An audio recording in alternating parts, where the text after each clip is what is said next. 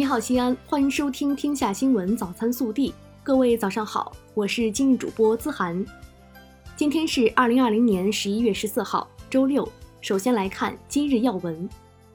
十一月十三号，记者从西安市基础教育质量提升工作新闻发布会上获悉，按照三年行动计划部署要求，我市计划投资一百三十七亿元，二零二一年秋季开学投用新建、改扩建中小学、幼儿园一百二十六所。建成后可新增学位十点八万个，同时在完成第一轮二百零二所公办义务教育学校质量提升的基础上，今年市教育局又遴选二百二十所公办义务教育学校，启动实施新优质学校成长计划，培育一批新优质学校，让学生在家门口享受优质教育。本地新闻：十一月十二号二十三时五十九分。我国在西昌卫星发射中心用长征三号乙运载火箭成功将天通一号零二星发射升空，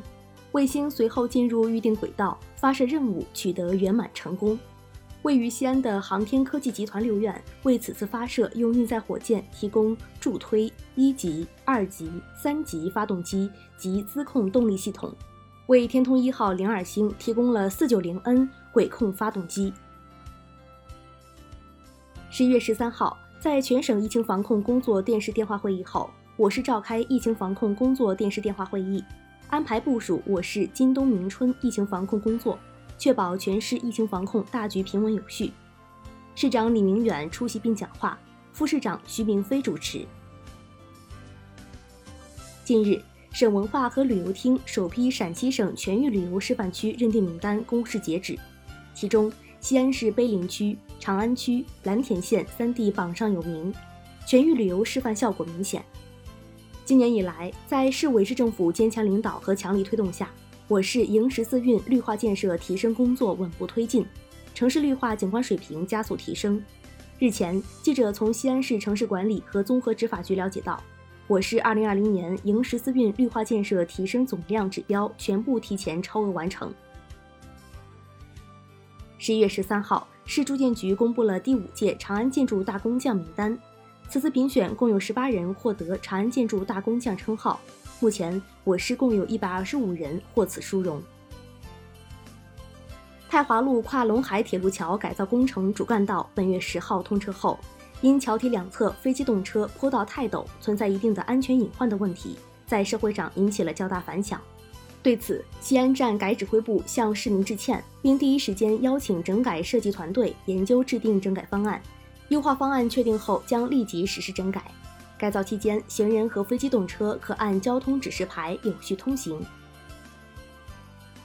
新城区解放门街道的昆中巷曾经是棚户区的一隅，如今昆中巷变身猫街区，独特的设计、鲜艳的色彩改变了这里的氛围。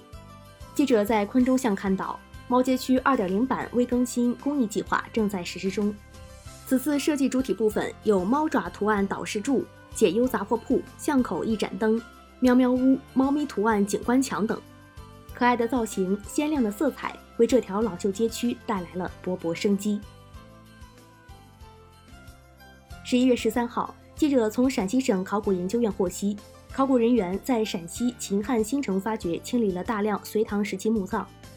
在其中三座袁氏家族墓葬中出土墓志四合，袁大千妻子罗婉顺墓志书单者为颜真卿，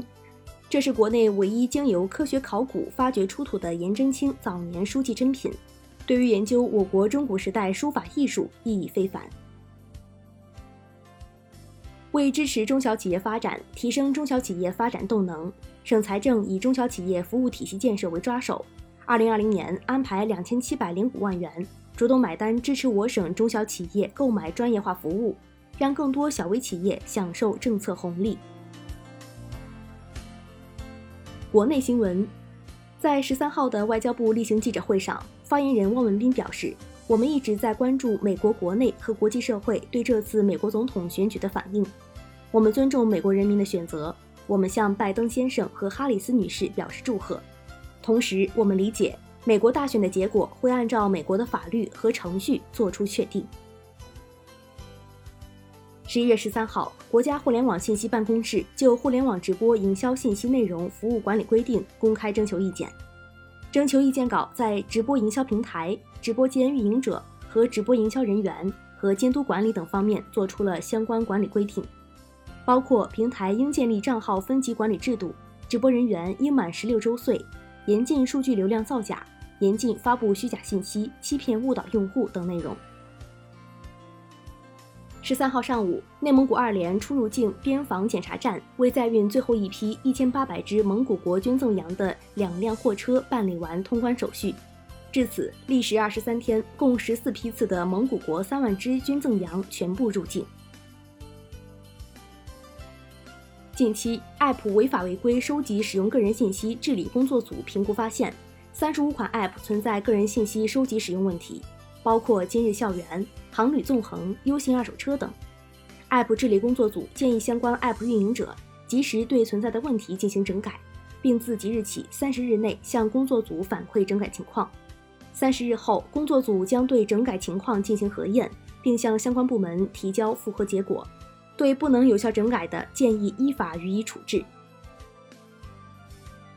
二零二零年十一月十四号是第十四个联合国糖尿病日。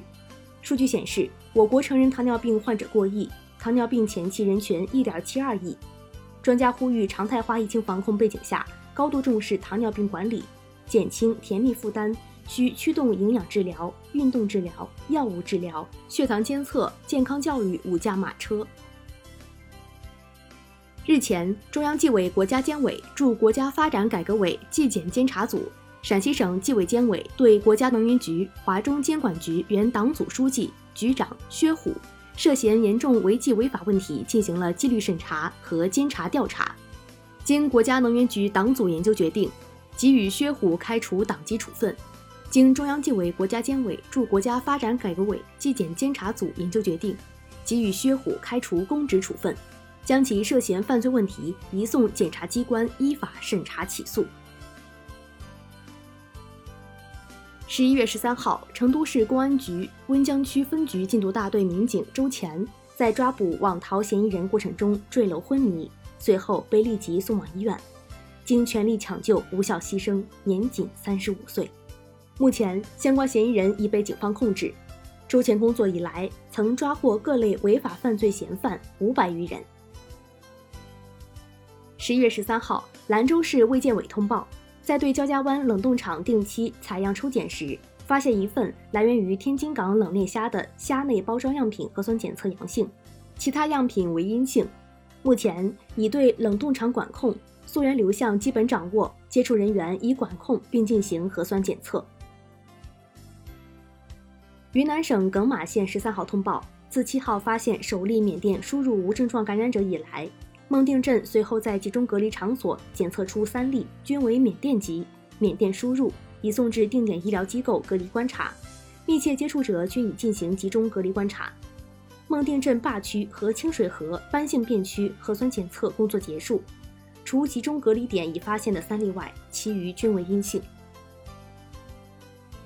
十三号，内蒙古自治区锡林郭勒盟西乌珠科沁旗人民法院。依法公开宣判，锡林郭勒盟西乌珠科沁旗银曼矿业有限责任公司二二三井下车辆伤害重大生产安全事故所涉重大责任事故罪、非法经营罪以及相关职务犯罪等四起刑事案件，对事故单位涉案十八名被告人、两名非法经营罪被告人以及两名相关职务犯罪被告人依法判处刑罚。二零一九年二月二十三号八时二十分许。西乌珠穆沁旗银曼矿业有限责任公司使用超员承载违规车辆运送工人时，发生井下车辆伤害重大生产安全事故，造成二十二人死亡，二十八人受伤。二零一八年，一员工赵某连续十六天未在公司微信群发布 App 签到，被以旷工违反公司考勤制度为由开除，双方因此对簿公堂。日前，新疆一中级法院终审判决。现有证据不能认定员工的行为属严重违反公司规章制度的情形，支付经济补偿金四万九千三百四十余元。河南唐河李喜柱两三岁时因小儿麻痹症双腿残疾，走路一直摔倒，小学时视网膜摔脱落，双目失明。几年前，他自学修车技术，开了电车维修店。因为眼睛看不到，他用舌头感受电路正负极。他说：“虽然现在脱贫了，但仍需努力。”以上就是今天早新闻的全部内容。更多精彩内容，请持续锁定我们的官方微信。明天不见不散。